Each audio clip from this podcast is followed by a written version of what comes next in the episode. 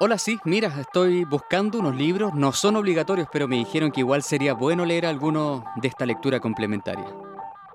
Lectura complementaria, un podcast de libros, distensión, desvarío y ensoñación, por Gerardo Jara y Victoria Paz.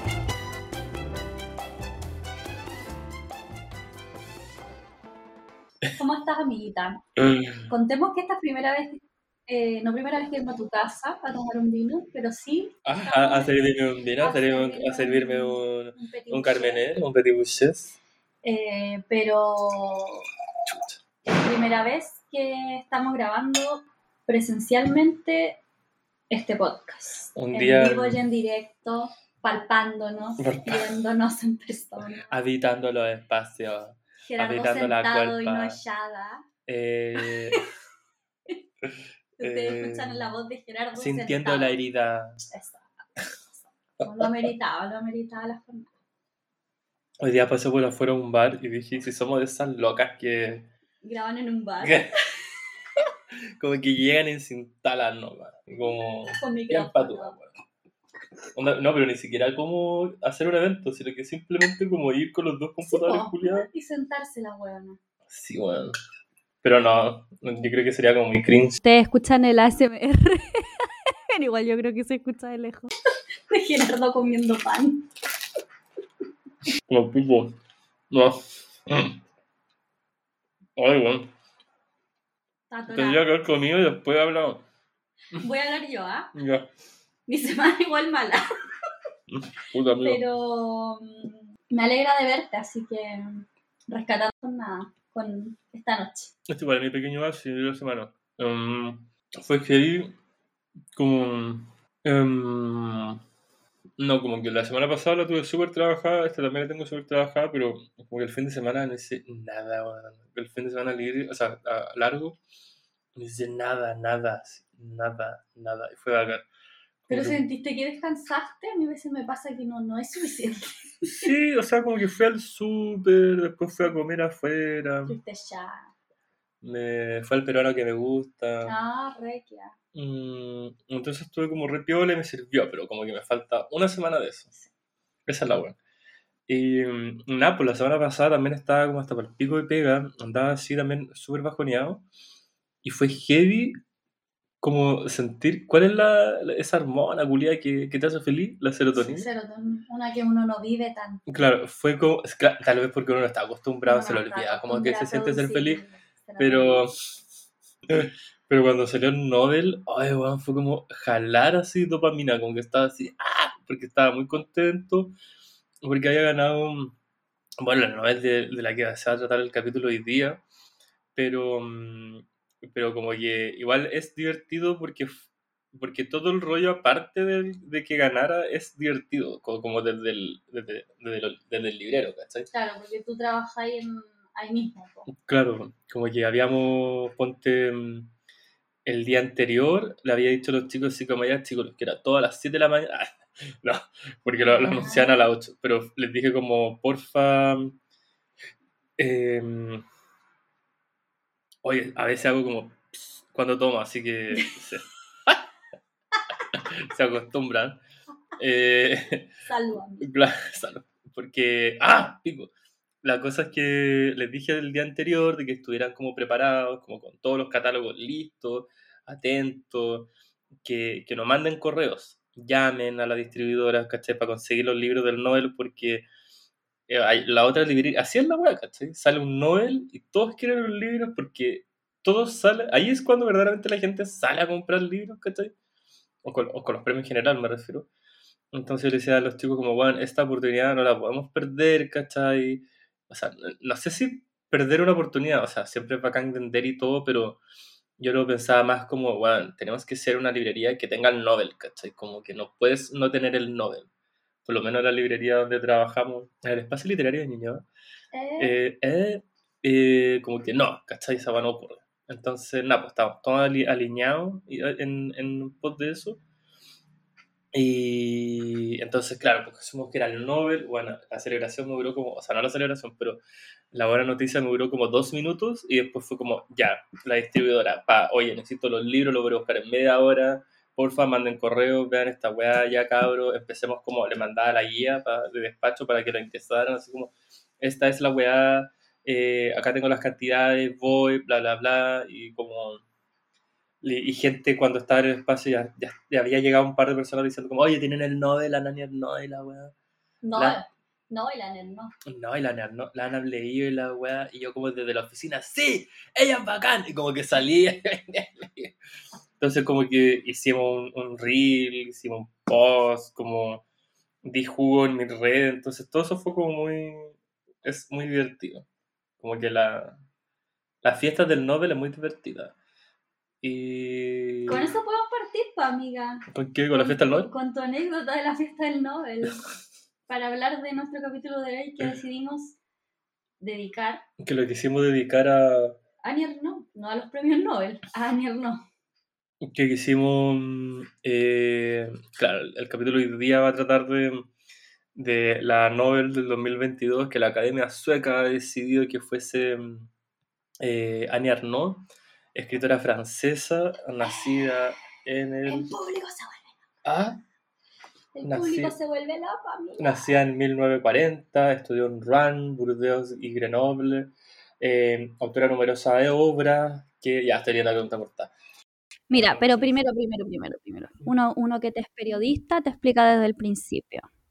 ¿Cómo funciona el premio Nobel? Esa cuestión funciona, para los que no saben, por un comité que evalúa entre 15 a 20 más o menos candidatos y el anuncio, claro, propuestas. El anuncio se realiza ahora en octubre cuando se realiza y en diciembre es como la ceremonia de donde se entrega el premio.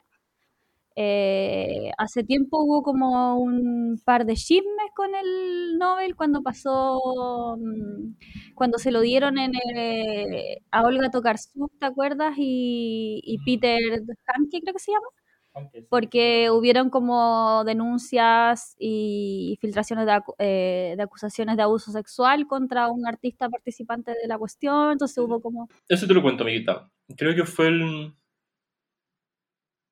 2018. Sí, pues se suspendió el premio por ese año. Que iba claro, que iba a salir, o sea, iba a salir el Nobel, se supuesto lo del abuso sexual que hubo dentro, o el acoso, y se decidió postergar el, el, el galardón.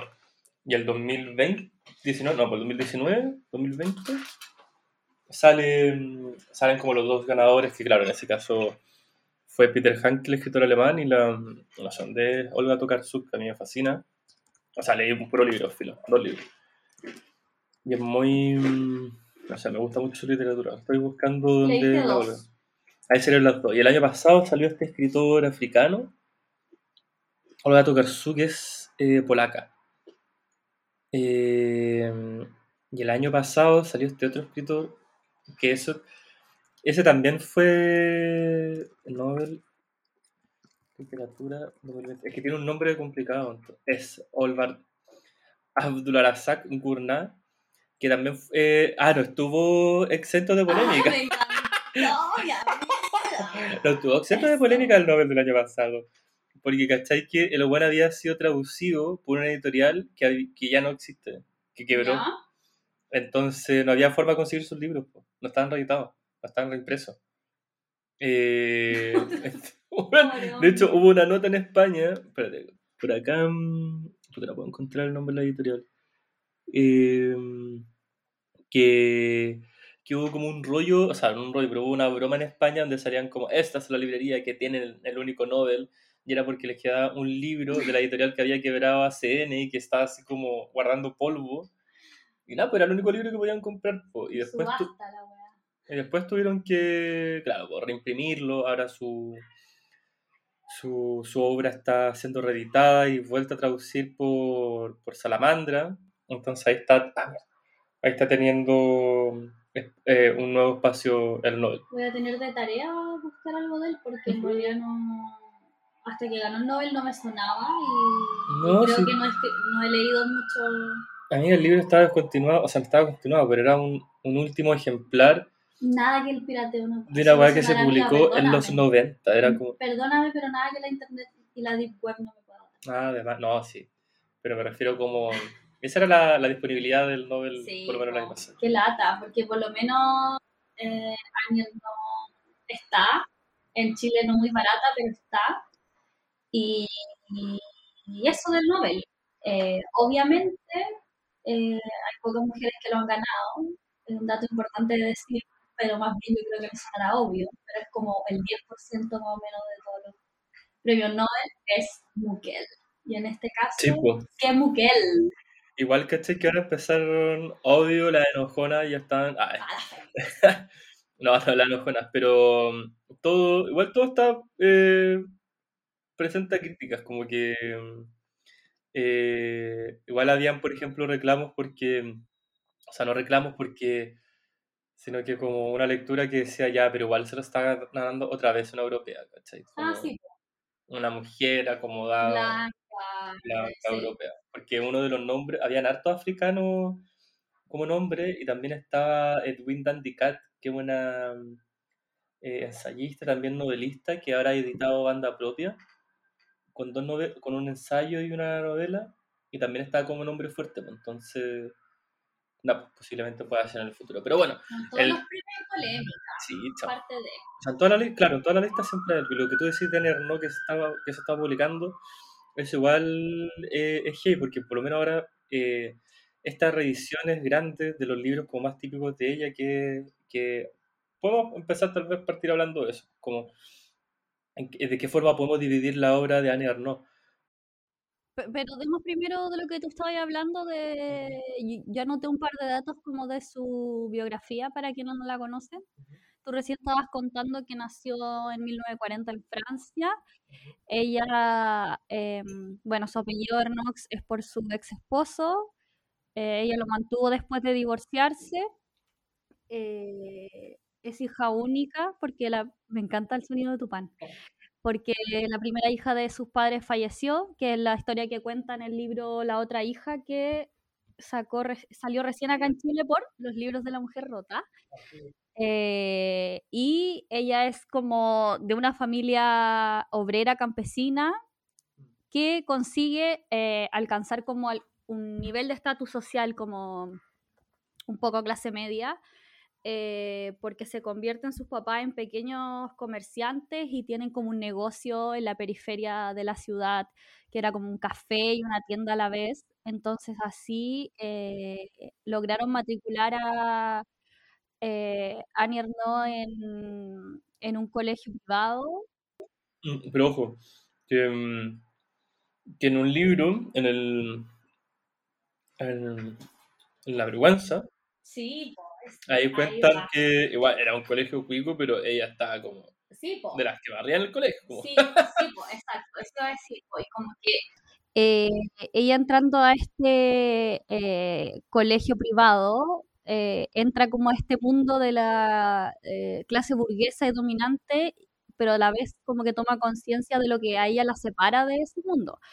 Entonces, pero sí le da un acceso al conocimiento eh, que antes estaba reservada para las clases burguesas y, y- son un poco las cosas que van alejando eh, a Annie Ernaux del- de su grupo como social de origen y, lo, y alcanza, hacerlo alcanzar como un estatus ya eh, distinto y ahí adquiere como em, rápidamente eh, habilidades relacionadas a lo que es tener acceso eh, a la educación y eh, de alguna forma también el cuestionamiento como reiterativo que yo creo que ella hace a través de todos sus libros sobre ser una, lo que ella llama una transfuga social. Una transfuga social, que como lo he mencionado ella en varias entrevistas, como esto de, de que al final escribió desde el lado de los oprimidos y también desde los eh, opresores, pues como que ha vivido como esas dos experiencias eh, también. Y eso como en corto su, su biografía. Pues ahora podemos hablar como lo que decís tú de la de su eh, la división como de su literatura. Eh, es, es interesante porque creo que, si no me equivoco, ella habían hablado del Nobel como por el trabajo que ella ha tenido para, que es lo que tú decís también ahora, que, porque igual el- siempre se le da, siempre hay una razón como por la que se le da el Nobel. y la de ella era por, por saber cómo retratar muy bien esta idea de, o sea, como retratar muy bien una forma de sociedad francesa, o retratar la sociedad de alguna manera, pero que también estuviese vinculado como con el retrato íntimo personal. Como tú decías, ella también se autotilda como de autosocial ficción, eh, porque, eh, como para hacerla corta, todos los libros hablan de ella, todos los libros es ella todo el rato, pero muy interesante la perspectiva que tiene porque no es como ella contando de que salió a comprar el pan, o ella enamorándose, o, o, o, sometiéndose a un aborto, etcétera, etcétera, etcétera, sino que es, es, o sea, sí es eso, pero también no busca la razón de ser tanto en su propia psiquis o su manera de relacionarse, sino que también entendiéndola como parte de una sociedad, como parte de un, de un, de un grupo. ¿Cachai? Por eso cuando, tú, por eso cuando recién hablábamos de, de, la vergüenza, es, yo creo que hay, bueno, la vergüenza es uno de los títulos, de los cuatro títulos que se publicaron por Tusquet o se reeditaron por Tusquet en su tiempo, porque Tusquet, esta editorial negrita ya clásica, europea, italiana, si no me equivoco. Amiga, creo que mm, em, para que, quienes no han leído La Vergüenza, deberían leer, les voy a leer la primera línea del libro, la primera línea, chicos, para que ustedes vean la intensidad de esta mujer. Mi padre intentó matar a mi madre un domingo de junio. Fue a primera hora de la tarde. Primera línea del libro, chicos. Chiques, no, no. Juan, no. Ay, qué tonta, estaba hablando y no estaba sonando. Ya. Volviendo. Por ejemplo, lo que, estábamos diciendo anteriormente, como que los libros no se pueden. Eh, su historia no se puede desligar de la que ella va armando en conjunto con la historia de, de, su país o de su sociedad. Entonces, hay cuatro libros que fueron los que se editaron hace un montón de tiempo, que estaban muy difíciles de encontrar, que era El acontecimiento, Lugar, Vergüenza y Pura Pasión. Y eso era lo que teníamos como a mano, eh, y por lo que yo igual recomendaría tal vez empezar, que son como los, los temas más... Eh, como potentes que este asesinato, em, o sea, este, este, este, casi este pseudo asesinato, un aborto, eh, esta relación con el padre y, y pasión que este, en, este, esta obsesión que tiene ella.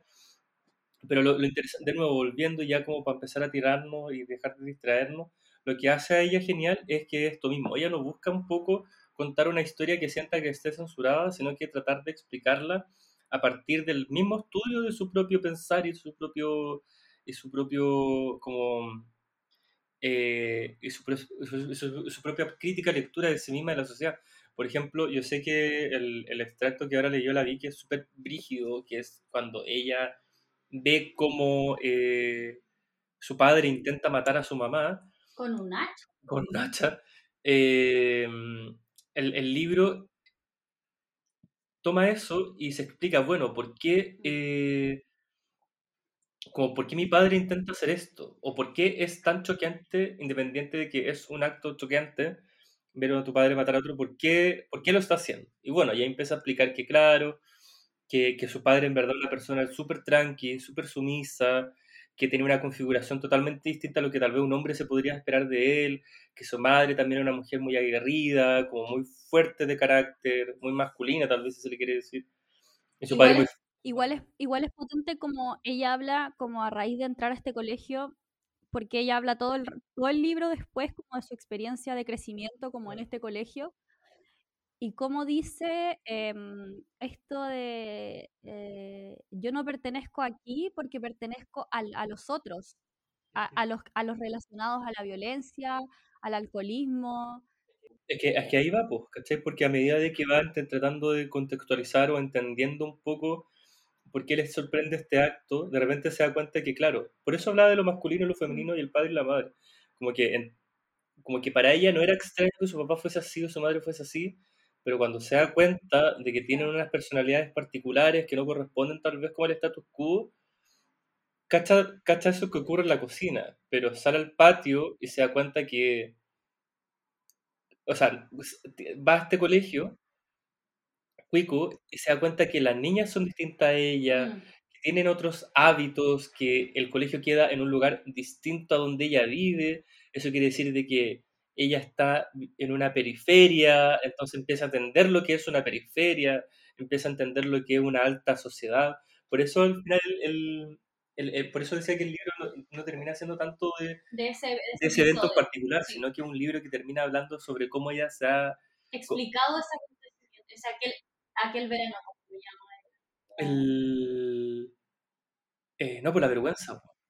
Sí, pues, pero me refiero a que ella se trata, eh, lo dije acontecimiento, en un libro, pero como se trata de explicar eh, cómo marcó su vida completa ese día y, y cómo fue rearmando todo para contar esta historia. por la vergüenza, pues, ¿cachai? Exacto. Como para cerrar con el título del libro del que estamos hablando ahora, que, que ella empezó a darse cuenta, o sea, ella se dio cuenta de su clase social y de cómo era su familia y el lugar donde vivía por la vergüenza. Exacto. Hay una escena potente cuando llega su mamá como al colegio de Ah. ella y la guana va con una ropa así horrible, como que entra y todos le quedan mirando. Y la hija se siente así como, y ella se siente como asquerosa, así Sí. como, mamá, escóndete, como...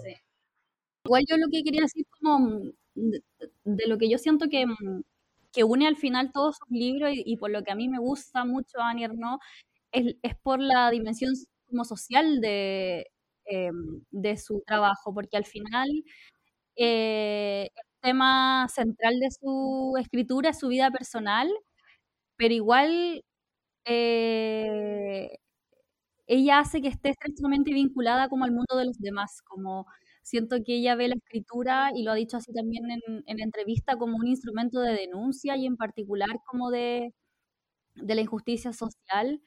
Eh, eh, hemos hablado caleta como de esto en el, en el podcast, de que es algo que a mí me encanta y como que lo que más leo son libros que, escritores usan para precisamente em, eh, denunciar situaciones y, y ella dijo en un momento como que no siento que sus libros se centren en mí, sino que parten en mí, pero buscan una identidad también. Y, y es algo que también lo hemos hablado, una escritora que muestra que el mundo tiene matices, ¿cachai? Como, eh, y que al final y que, hay- que al final eso lo hacen ser buenos libros, como no es así asá, sino que hay, hay, hay sentimientos, hay emociones, hay contextos sociales, hay muchas cosas que interfieren como eh, en la historia al final. Bueno, ella dice también... Bueno, ella dice también en una entrevista que, que, ella, que ella es muy lectora de Pierre Bourdieu, Ujú. sociólogo, entonces como que eso también ha estado influyendo en su lectura, como lo que tú bien decías, como de, de, de- de entender que no todo es eh, tal vez particular de un nicho, sino que está rela- rela- relacionado de alguna u otra forma, bueno, su propia experiencia con, con el resto de la sociedad y lo que tú dices como de evidenciar o poner en palestra denuncia. Pues al final el libro que ahora habíamos mencionado, el acontecimiento, también tiene que ver eso, que es donde ella cacha que está embarazada y no quiere tener ese hijo. Entonces empieza a relatar eh, poniendo mucho énfasis en, como en, en el, creo yo, así por lo menos lo leí, poniendo mucho énfasis en cómo, en lo incomprendida que se sentía ella con respecto a su entorno, como que no la pescaba a nadie, y en lo difícil que era someterse a un aborto, ¿cachai? Como Sí. que, o sea, En la claramente, época de los 60 en Francia. claramente, claramente para ella estar embarazada no era una hueá ajena, pero me acuerdo ahora hablando del libro que, claro, siempre marcaba el hito en que el weón que lo embarazó era una, era una mierda, que ciertas amistades también como que la renegaron un poco, que los doctores la trataban como el hoyo, entonces eh, como que al final del dolor siempre terminaba viniendo de- del entorno más, de, más que de ella en particular, y bueno, eso también evidencia como que, bueno, los franceses tan, tan eh, como avanzados no, no estaban tampoco en ese, en ese tiempo como lo que querían tal vez engrupir. Justo te iba a preguntar eh, cómo te acercaste tú a Ernaux y qué es lo primero que leíste de ella y cuáles fueron como tus primeras emociones al terminar ese libro. Pero ya que estamos, ay, pero para que lo pienses, ya que estamos, ya que estamos hablando del acontecimiento, ese evidentemente es mi, eh, mi favorito de los que he leído ella. Eh, fue el primero que, que, me leí por recomendación tuya, porque tú me habías recomendado varios, pero me dijiste, ay, obvio que el acontecimiento te va a gustar porque eres feminista y la Esa es la mediación de lectura que nos está Me Certera, escueta, me convenció, nada de Me convenció, pagué, desembolsé mi dinero y, y me pareció un libro súper heavy porque, claro, habla de una época en donde no existían derechos sexuales y reproductivos en Francia en los 60. Imagínense que en Chile en los 2000, no sé en qué año, allá después se legalizó, pero acá en los 60 no había absolutamente nada. Entonces siento que, mm, eh, que es un libro súper potente e importante y eh, me marcó mucho en una entrevista dijo que, mm, que, nos, que ella dice que sería imperdonable para ella haber pasado por eso sin contarlo. ¿cachai? Como eh, no convertir su historia en la historia de las mujeres al final, porque es un relato como de, memoria, eh, de advertencia, eh, una realidad, porque yo sé que, que todas las mujeres em, conocemos, y las que escuchan este podcast, conocemos a alguien que haya abortado o que haya tenido que hacer un aborto clandestino, y, y ella dijo como dice en el libro, si no cuento esta experiencia hasta el final, eh, voy a contribuir a, ocultar esta realidad de las mujeres y se va a poner del lado de la, dominación masculina del mundo. Y yo por eso traje como una frase que ella, eh, ella puso en el acontecimiento donde decía, eh, esas mujeres a las que nunca conocí y con las que vivas o muertas, reales o ficticias, y a pesar de todas las diferencias, siento que tengo algo en común. Son artistas, escritoras, heroínas y mujeres de mi infancia que componen una cadena invisible dentro de mí. Tengo la impresión de que mi historia es la de ellas. Y por eso me, me emocioné caleta el día que... Ay, bueno, que va a llorar.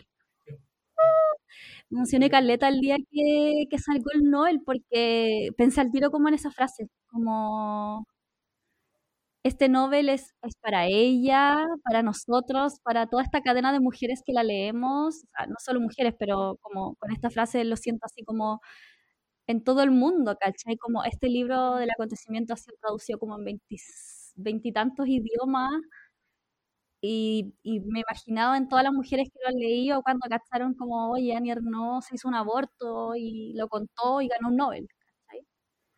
Como que lo encontré muy muy heavy. No sé si ya me imagino cuál es tu favorito y cuál fue tu primera lectura. Si es que no me acuerdo porque lo que estaba hablando recién, eh, eh, no me acuerdo si leí alguno de, eh, alguno de estos primeros cuatro que sacó Tusquet o, o alguno de los de los otros que empezó a publicar esta otra editorial que, que también ha salido como artículo en España hablando como una editorial como heroína porque tiene los derechos de toda la obra de Nerno, que es Cabaret Voltaire, y quien ha estado publicando todos los otros títulos de... Lo voy a buscar ahora. Eh, todos los otros libros de ella que igual ha publicado, no sé, más de 20, ¿cachai? Eh, entonces no me acuerdo cuál fue primero, pero o sea, no sé si fue alguno de Cabaret Voltaire. Pero eh, eh, como que tú recuerdas más en este momento decir leí este y quedé mal. Eh, pura. Sabía, eh, Mira, lo otro que ha publicado, Los armarios vacíos, La mujer helada, Una mujer, eh, No he salido de mi noche, Perderse, Memoria de chica, Mira las luces, amor mío, Los años, El uso de la foto y un ensayo, y La ocupación. Esos son los títulos que ha publicado por, eh, Cabaret Voltaire. Eh, pero así es que parece que el primero que leí fue Memoria de Chica. Y después leí, que igual me gustaría hablar de Memoria de Chica porque también me gusta la buena.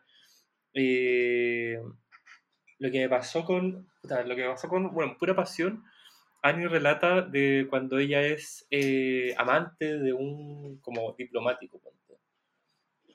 que, que da lo mismo el tema que sea, o sea, no da lo mismo, pero no es como, no es por su pega por lo que causa el drama, sino que eh, eh, tiene otra pareja, tiene otra mujer. Anne Arnaud es, la otra, es casado. Entonces Anne Arnaud es la otra y ella cuenta cómo...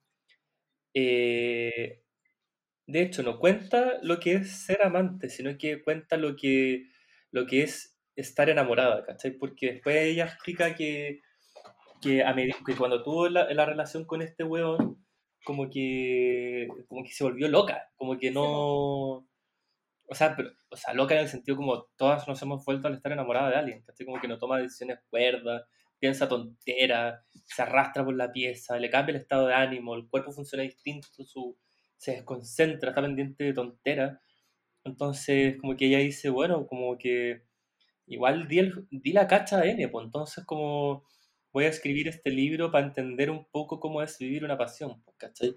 No, y además situaciones como... Mm, eh, relata situaciones súper incorrectas, como, no sé si fue un pero lo que voy es que ella relata de verdad como, como este momento de que enloquece, weón, y como que empieza a rayar la papa porque está demasiado enamorada del weón. Y sí, pues voy a salir de mi casa y si pasa una micro amarilla es porque él me ama y si no, me mato. Como pura wea así, como... o voy a esperar todo el día a, que esté en la puerta, o sea, voy a esperar todo el día que suene el teléfono, mi pies, porque todavía no están los celulares y si lo dejo contestar más de 10 veces y él sigue esperando, es porque de verdad me ama y como que ella después narra y dice, bueno, eso es pensamiento de loca culiada, ¿cachai? Como que no... Igual como... Pero, pero sé que tienes esta misma idea que tú decías recién sobre contarlo, ¿cachai? Como si lo cuento, si lo expulso, no basta con eso, pero por lo menos me va a permitir como... Eh, trabajarlo, porque al final ese es el rollo con una pasión, ¿cachai? Como, o sea, con pura pasión, como Siento que es lo que hizo... entender cómo funciona su mecánica, no solamente... Siento que es lo que hizo en una dimensión, en una dimensión distinta eh, el año del pensamiento mágico de John Didion, como, que la buena como que procesa todo eso que hizo y, lo cuento tal cual y pasa que uno a veces se identifica con cosas y decís como, oh, bueno, igual estuve ahí, no le he contado a nadie, pero yo estuve ahí en esa escena, ¿caché? Como, y, pasó algo brígido en esa época que salió este libro porque em, gran parte de la crítica literaria eh, que había aplaudido como calidad em, eh, los libros de Annie Ernaux antes del de pura pasión, eh, como que le hizo pebre este libro porque había dejado como de hablar de eso, como esto de lo, de lo familiar, de la, de la, de lo, la Segunda Guerra Mundial, ¿cachai? Ah. Y ahora se había puesto como a hablar de sexo y contar pormenores de su intimidad amorosa. Pero eh, que se cacha que la leyeron como lo hoyo, porque no es solamente eso. Por pues, eso dije... Entonces, como eh, amigos supéralo en esa época, ya ni no había cenado con el príncipe Charles y la princesa Diana, weón, chao. Venga, ya voy Es que en verdad conozco a tanta gente que su libro favorito es Pura Pasión. Entonces, cuando caché esa wea, como de que le había ido mal cuando lo sacó, o sea, no le fue mal, pero me refiero a que la crítica lo hizo bolsa por eso fue como, ya, bueno, en verdad... O te dejaste llevar solo como por esta idea de como, ya, perdón, me la funa. Como, como que los libros tienen que poco más hacer ganar elecciones. Claro. O como destruir la, o como eliminar la injusticia en el mundo. Como que, o sea, todo libro puede hablar de política, pero no todo libro es político y yo creo que también todo, todo arte también puede desentenderse ciertas causas para tratar otras. Es que yo creo que de cierta manera igual lo habla, como por ejemplo contar esto del aborto tampoco es como que hizo que se abriera una legislación que está ahí como a favor del aborto, pero es como el hecho de contar una experiencia así y analizarla y ver los comportamientos que ella sintió, que hizo, que estaba bien o que estaba mal, como que en cierta forma eh, ya es en su rollo de usar el lenguaje para transmitir algo y, que ha hecho que muchas mujeres se identifiquen al final con su escritura, o si no el libro no lo hubiese ido cómo le fue, ¿cachai? Como, no sé. No, yo, yo digo en el sentido, por ejemplo, con pura pasión, como lo que tú decías, Ah, claro, que tal vez te que la escrito sobre, no sé, cualquier otra weá más, más de Claro. que quién estaba caliente. Ahí, me- lo que, Oye, qué la señora. eh, claro, una mujer caliente, weón, qué paja, ¿cachai? Que- Bueno, yo creo que en ese libro, eh, bueno, me, me, me causó un- mucho impacto por la intensidad también en la que escribía y como lo visceral que era para... Como lo- ¿Ese fue el libro que leímos de lectura? ¿Fundamental? sí. Sí. de lo poco misericordiosa que era ella misma consigo misma, Mm. pero ahí también empecé a cachar cómo ella cómo conjuga su literatura.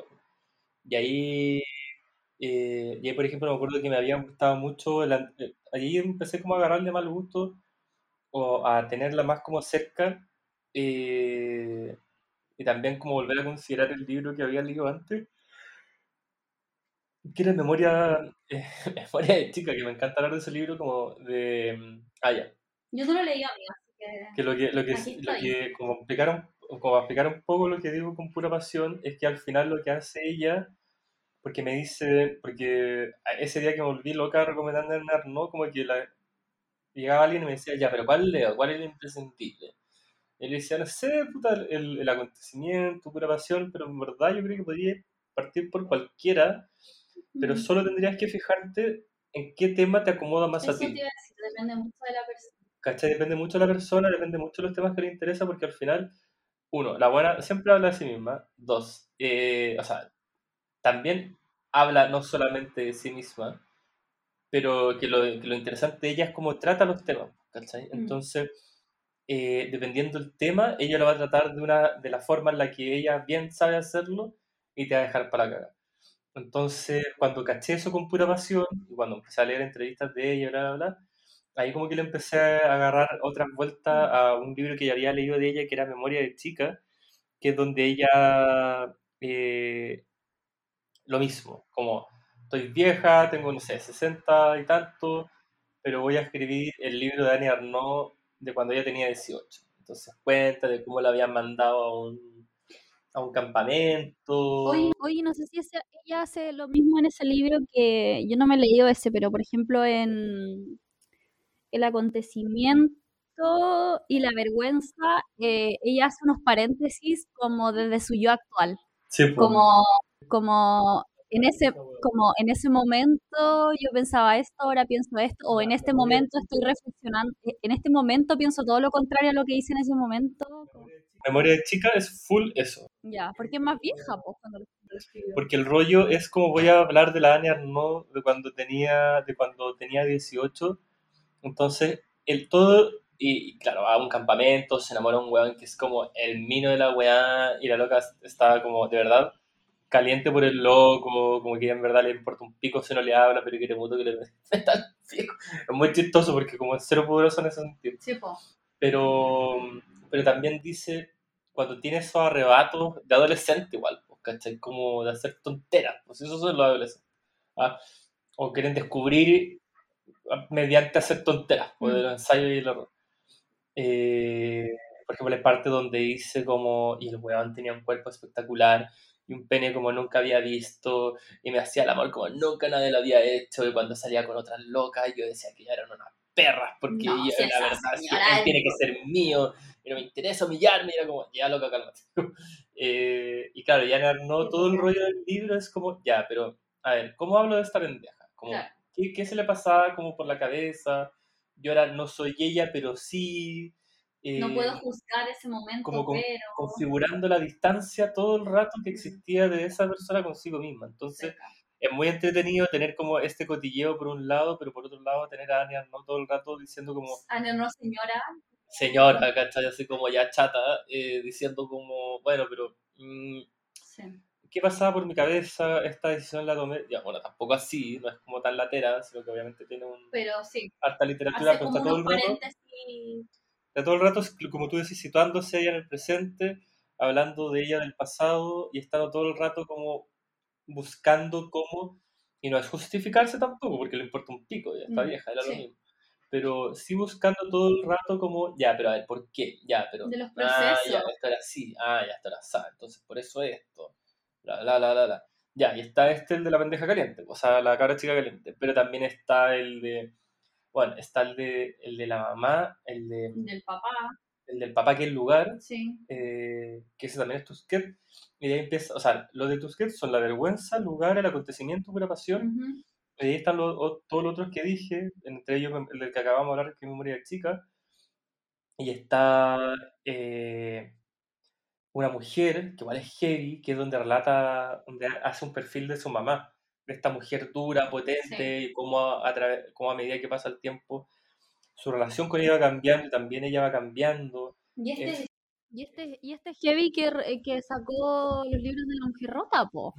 que chileno, y a mi país, mi país, que salió con la traducción de Galo Gigliotto y el prólogo de la Nayaret Pino Luna, que la escritora mientras dormías cantabas, y que cuenta la historia de su hermana muerta, eh, que falleció antes de que ella naciera, antes de que Anier no naciera, pero que aún así eh, marcó mucho su infancia porque era un tema que no se hablaba, pero se hablaba. Eh, que ella escuchaba, que su familia hablaba con otras personas pensando que eh, no le hemos querido contar para no entristecerla, pero que siempre dicen como, eh, eh, no, pero ella se portaba mejor que esta.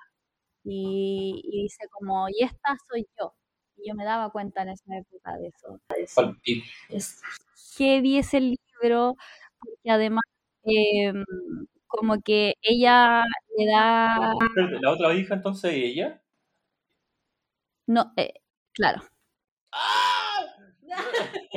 ¿En qué eso no lo he leído? Esta otra soy yo. Sí, no, así, así potente, porque pasó cuando ya tenía no me acuerdo cuántos años que escuchó esta conversación de sus papás como casi que en un mall con alguien hablando y pensando que no, no, sí, la- no, y la Daniel no, está jugando por ahí, no está escuchando esta cuestión. Y como que ese relato eh, le marcó toda su, su vida de niña, pues, ¿cachai? Porque ella era como eh, eh, la otra y al final en un momento dice que siempre estuvo su hermana presente, invisible, pero a la vez como favorita, que siempre la estuvieron comparando, pero al final ella era hija única. Entonces, como que todo fue un tema de vida o muerte, porque su hermana murió, pero ella se salvó, porque eh, me imagino que él se refiere a que murió por una como enfermedad muy común en la época. Entonces, como que dice que la existencia de Annie Ernaux es como un milagro en esa época y eh, que mm, eh, al final eso, 20 años después, dice, la llevó a escribir. Como que ella sitúa esa, ese hecho como particular de la muerte de su hermana y ser la otra hija como lo que le enseñó a escribir. Y de hecho dice, como marqué esta parte, no escribo porque estés muerta, moriste para que yo escriba. Eso hace la No. gran diferencia. No, qué dura. Y, y, y es heavy, este libro sale hace poquito, este, este, sí- este sí que lo encuentran en cualquier parte, eh, pero Ojo que, o sea, tiene traducción chilena, tiene prólogo chileno y también tiene portada chilena, no, porque, porque la hizo Gaspar No. Álvarez, weón, la, la hizo el pintor saludos para Chiloé. hermoso Gaspar Sí, Álvarez. pues, el que hizo conchetumare. una de nuestras antologías favoritas sobre el amor. El. Oye, no, pero espérate, Oye, porque, Gaspar. Chiloé. porque también Oye, Gaspar no propuso dos portadas y Anne Arnaud eligió esa. ¿Qué? Anne Arnaud, la No, ganadora del no. Premio Nobel 2022, eligió la portada chilena. La amiga se Eh, Eligió la portada de su libro ya, chileno. Ya no, vos hacer el capítulo acá. Eh, sí, Eh, y el prólogo de la Nayaret Pino igual es súper interesante eh, porque habla precisamente de lo que hemos estado hablando nosotros todo el rato y parte contando como esta experiencia de que en Chile en quinto básico eh, nos enseñan eh, el lenguaje eh, como tajantemente de que el narrador jamás es lo mismo que el autor de una obra, jamás. Y te lo el, pregunta- narra- el narrador lírico. Claro, y que te lo pregunta literal en una prueba de verdadero y falso. El narrador puede ser lo mismo que el autor de la obra. Y como que al final es una pregunta que no, que claro, que después como que después tú te das cuenta que, puede ser, o sea, que Annie no lo es, ¿cachai? O igual eh, hay algo de ficción en, en, en sus libros, pero que, muchas, muchas veces fue, eh, y lo dijo ella en otro de los premios que, que recibió, que fue súper ninguneada por haber sido una mujer que ha puesto el yo como piedra angular de, eh, de sus relatos y al final eh, la Naya nos cita también a la, a la Lorena Amaro, eh, una reina em, que habla del desmoronamiento de los términos y de quienes rehuyen como... Discusión larga, pero de quienes rehuyen a la demanda de no separar al autor de la obra, que creo que en el caso de Annie no podía hacerlo, ¿cachai? Como que un ejemplo de... No podéis separar a Annie de su obra específicamente. Entonces, creo que eh, poner en el centro al final este, escribir y el lenguaje es como una eh, responsabilidad política casi en que como hemos dicho no es obligación que todos lo hagan, pero que sí están muy, muy presentes en su literatura y creo que lo bacán fue, como habíamos mencionado, el club de lectura que participábamos con Gerardo, el club de lectura sentimental, acá club de lectura emo, eh, creo que es muy lindo compartir experiencias de lectura sobre Annie no eh, porque creo que...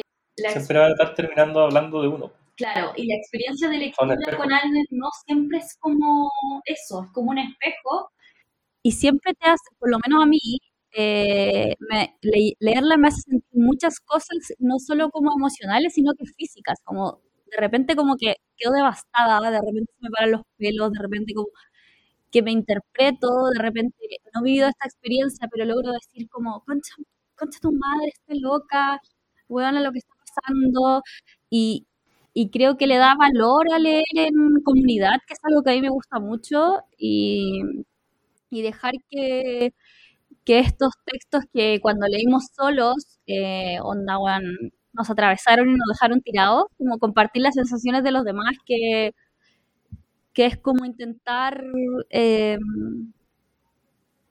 dilucidar el libro en general, porque todos lo entendemos de distintas maneras. Al final, la experiencia de lectura es distinta, eh, la experiencia de un hombre de leer sobre el aborto es distinto, pero igual creo que es un libro como muy indispensable que, que el hombre pudiera leer, por ejemplo, el acontecimiento, como para cachar de verdad la experiencia, la, la imagen potente de lo que es como abortar clandestinamente que nosotras conocemos como es, o sea, hemos tenido una amiga que lo ha pasado y leerlo a través de Annie es como súper potente y además como todos sus temas relacionados al deseo, a la conciencia social, a las clases, no sé, como que siento que ella nunca eh, ha vivido otra cosa que no sea amor y literatura, como bueno, No, y ponte también entender de que no todo lo que nos ocurre tiene que como como atravesarnos, que también podemos ser personas críticas frente a eso, también podemos ser personas que tomen decisiones, que leen, que analizan. Como... ¿Qué matices, la ¿Ah?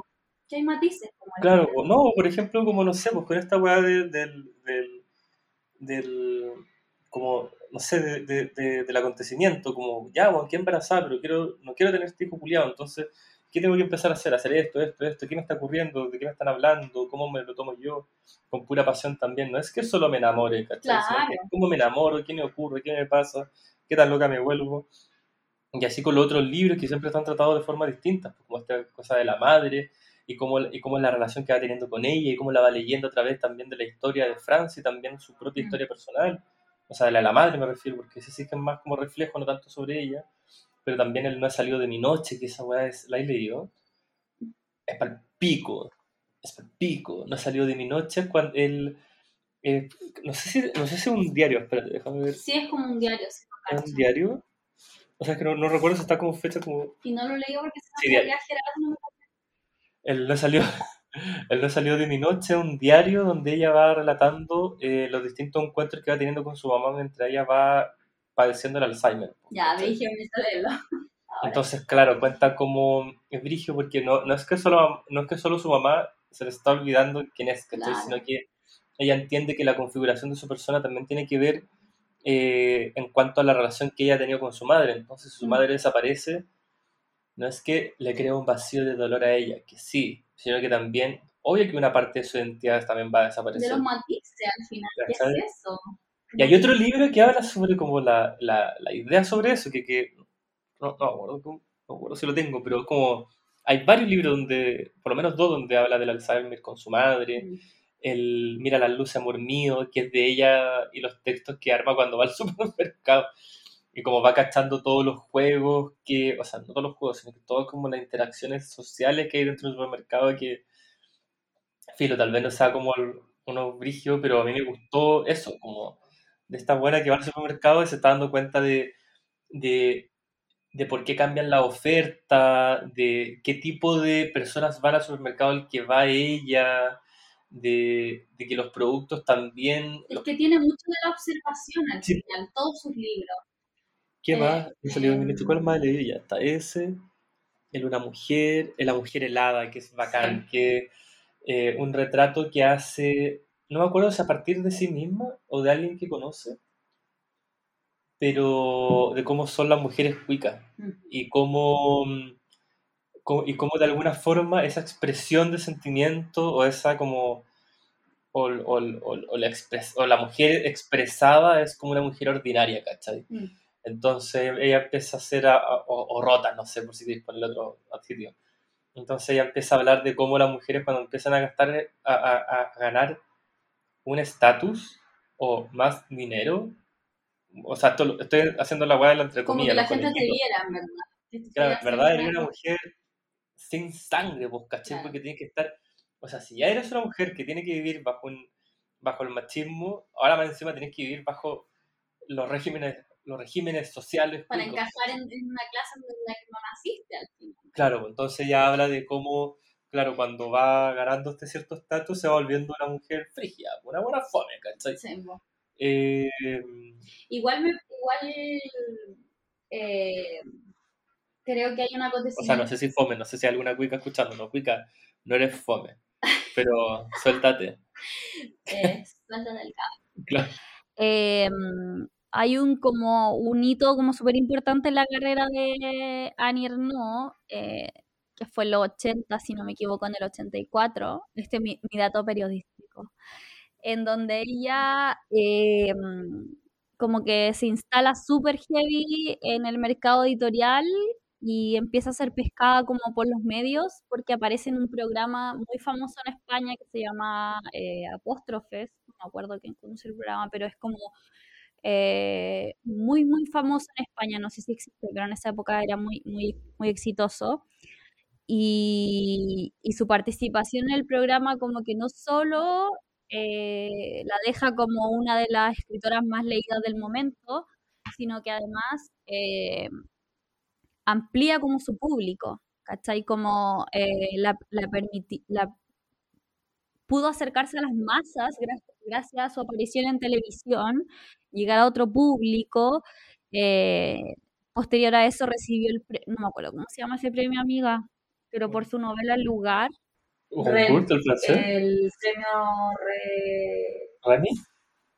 Rena, Rena, ya, Filo, eh, por el libro lugar, y, y también el público la, la captó como un modelo de éxito, ¿cachai? Como un referente, como un adolescente de origen humilde, que gracias al acceso a la educación triunfa, y, y eso abrió que más gente eh, se interesara en leerla, más mujeres se interesaron en leerla, y, y lo que te decía yo, que al final uno se siente como eh, parte de esa historia y al final... Renaudot, el premio. ¿Cuál? Renaudot. Es. Entonces, eh, eh, por eso yo te decía que como que era tan eh, emocionante que ella haya recibido el Nobel, como que es un Nobel para muchas mujeres, creo yo. Quizás para ti, pero para muchas mujeres. Emocionante leerla, o sea, me imagino en los veintitantos idiomas que ha sido traducida y digo, Sí. todas esas mujeres que despertaron con esa noticia de, Anier no recibe el premio Nobel. Mira, el premio Theophrast Renaudot, conocido simplemente como el premio Renaudot, es un premio literario creado. Esta fue a Europa y se hace. Sí, mira, sí. No voy a hacer la huevona. Ah, He, he estado en lugares. Eh, es un premio literario creado en 1996 por 10 personas y críticos literarios que esperaban los resultados de la deliberación del premio Goncourt, que es como el premio Brigio de Francia. Entonces, claro, eso tiene como. Se condice más con lo que tú dices, pues, ¿cachai? Es como que ganó el premio de aquellos que esperan el premio. Claro. Y fue a la tele, ¿cachai? Por primera vez, esta loca que era de clase humilde y que ahora era eh, burguesa, o sea, ahora es una persona, eh, no sé si burguesa, pero me refiero a muy privilegiada, ¿cachai? Y, y ella me gusta que asume, que asume eso y que se sienta como esa transfuga social a una clase a la que no pertenece por lo que- porque no nació, pero ella misma lo ha dicho que igual es la, es la que se acomodó. Mira lo que me quedé muy Dato pegado con, a ver si viene. me quedé muy pegado con lo que tú decís porque ese premio también lo ha ganado Amelino Tom, eh, una escritora que me encanta que es María Hélène Lafon, eh, Yasmina Reza, Delfín de Vigan, David Fonquino, Manuel Carrer, Virgin Despentes, No, brígido. Paper, Irene Nemirovsky. Damn. Y eso, pues, Mm. amiga, no sé si tú quieres agregar algo más. Leanla si no la has leído. eh, junten su- sus bonitos, sus pesitos, porque no, no, de verdad que barato no es leer a Daniel lamentablemente llega súper caro acá. O sea, no sé súper caro, pero igual no es como, no es como, ay, quiero llevarme todo lo que le dé a Daniel, no, no se va a poder. Pero uno cada dos meses, humildemente eh, les va a gustar y como decía el Gerardo, su recomendación, si no han leído nada para elegir uno, es que averigüen de las temáticas de los libros porque son muy variadas y eso. Se acabó el vino además, amiga. Sí, se acabó el vino, me está dando tutita. Eh, yo creo que lo último que tendría que agregar es que, o, o ¿sabes qué? ¿Por qué nos gusta Annie Arnaud?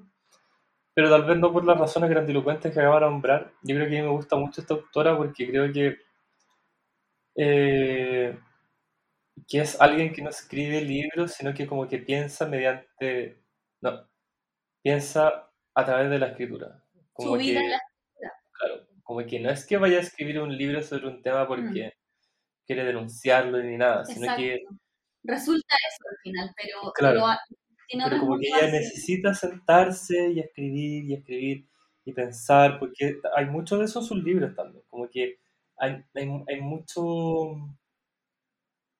Cuando la leo siento que pienso también, Mm. en el sentido de que hay mucho divaga N, nunca tiene la última palabra en nada. Eso te iba a decir, eso te iba a decir que sus libros son eh, cortísimos, o sea, no cortísimos, cortos, como yo hay libros que me he leído en un día, pero al final igual lo siento como una lectura pausada, eh, como que se me pasa rápido la lectura, pero siento que es una lectura que uno va procesando mucho, no porque sea difícil de leer, sino que eh, por las sensaciones que vais sintiendo también a través de esa experiencia de lectura y más bacana aún si eh, conocen a gente que la haya leído, puedan conversar con ella o con nosotros. He conversado con harta gente por el Instagram estos días sobre Annie Ernaux, así que nada, pues yo creo que una bonita forma cerrar el capítulo dejándolos ah, invitados a escuchar a nuestros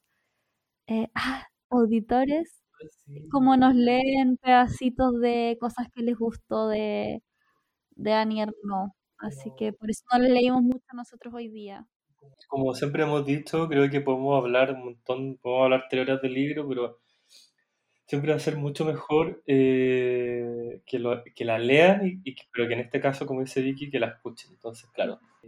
Algún día cuando nosotros con Gerardo tengamos una vida como fuera del espacio laboral, sería muy lindo hacer por lo menos una vez un club de lectura con ustedes, que sé que me lo han dicho como por interno muchas veces, como hoy hagamos un club de lectura Eh, creo que alguna vez con Gerardo vamos a lograr organizarnos pasar por lo menos una, una sesión de algo y tomar una cosa y hablar. Y creo que sería bacán que fuera de Anier, ¿no? Hagamos un Google Form y, y subámoslo para ver cuántas personas. Ay, hagamos un récord Guinness. No, amiga, amiga, no te No, pero ¿cuántas personas se inscribirían en un club de, un- de lectura de una pura sesión? Pene, de una Sí, pura sesión, amiga, sí. nos juntamos en un parque, fondeamos chela, nos fumamos unos cochinos y ahí sí. conversamos. Me encantaría.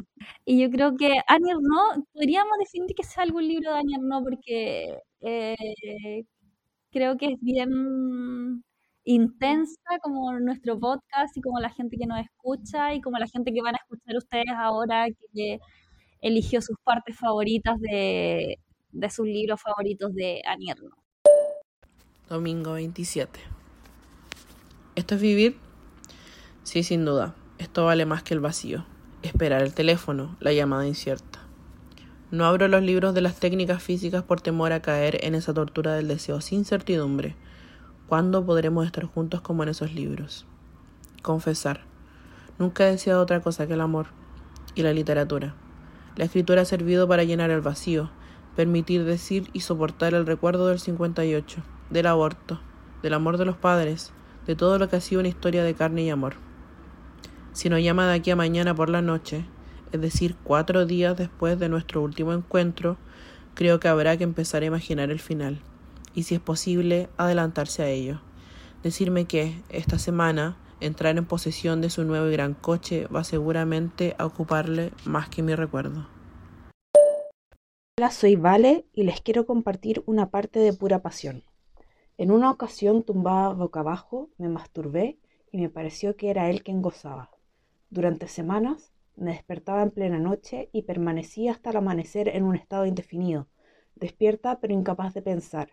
Deseaba hundirme en el sueño, pero éste se mantenía continuamente como por debajo de mí.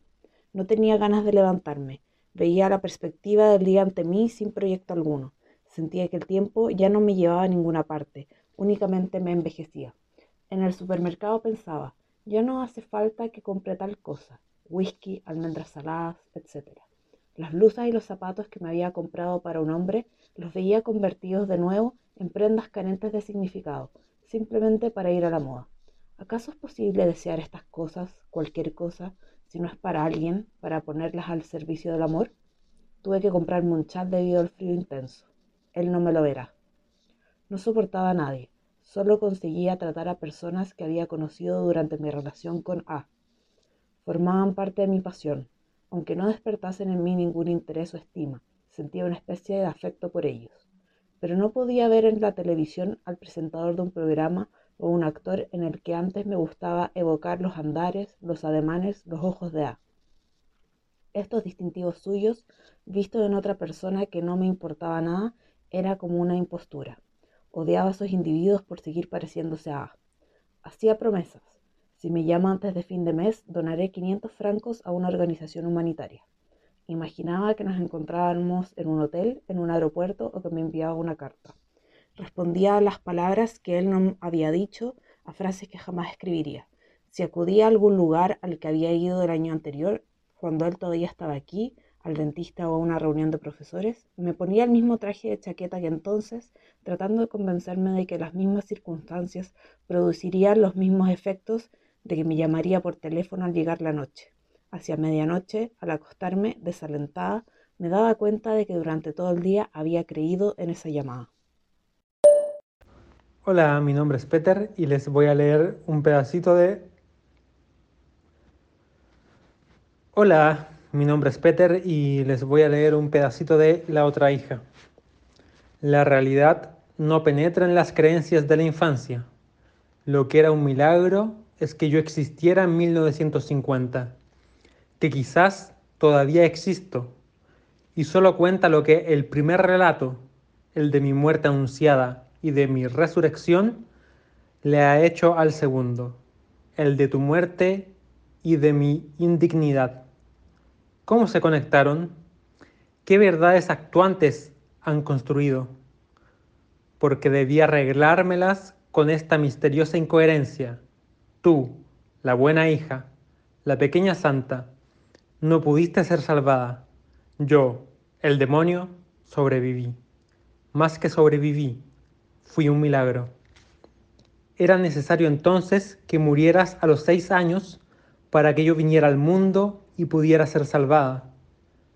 Orgullo y culpabilidad por haber sido, en un designio ilegible, elegida para vivir. Quizás me sienta menos culpable que orgullosa de mi supervivencia, pero elegida para hacer qué? A los 20 años, después de haber descendido al infierno de la bulimia y la sangre mensual seca, una respuesta vino a mí. Escribir. Es una empresa difícil. Para mí, mi madre no tiene historia. Siempre ha estado ahí. Mi primera reacción al hablar de ella es fijarla en unas imágenes sin noción de tiempo.